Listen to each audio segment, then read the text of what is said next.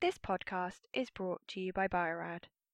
Tips for choosing a secondary antibody. Read by Dr. Kimberly Brian Dodd. Secondary antibodies recognize an antibody as their target antigen, making them effective research tools in various immunoassays. To enable convenient detection, they are often conjugated to other molecules such as horseradish peroxidase or fluorescent dyes.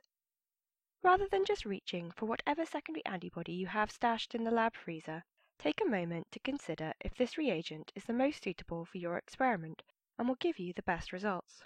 This podcast discusses the main factors to consider when choosing your secondary antibodies.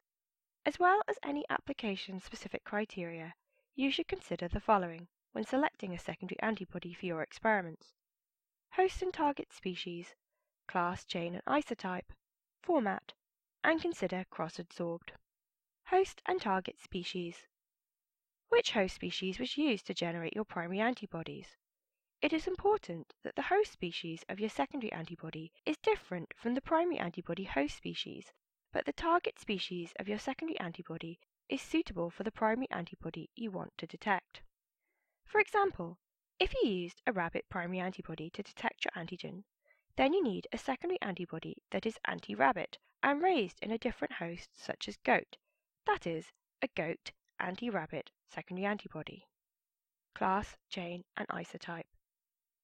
It is important to choose a secondary antibody that recognizes the class or isotype of the primary antibody that you are using. There are five mammalian immunoglobulin or Ig classes, where the heavy chain differs in amino acid composition and number.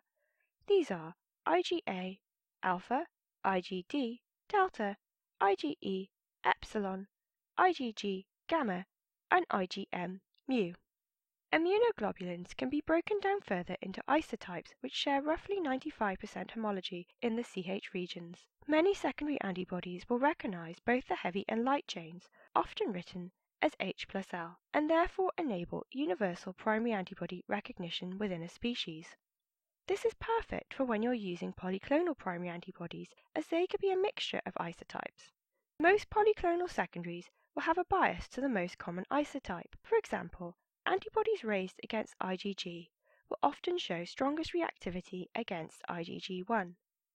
To get a stronger signal for a rarer isotype like IgG2A, use a secondary antibody raised against IgG2A. This is particularly important if you are using a monoclonal primary antibody, as you will see better results by using a secondary antibody directed against the same monoclonal primary antibody isotype.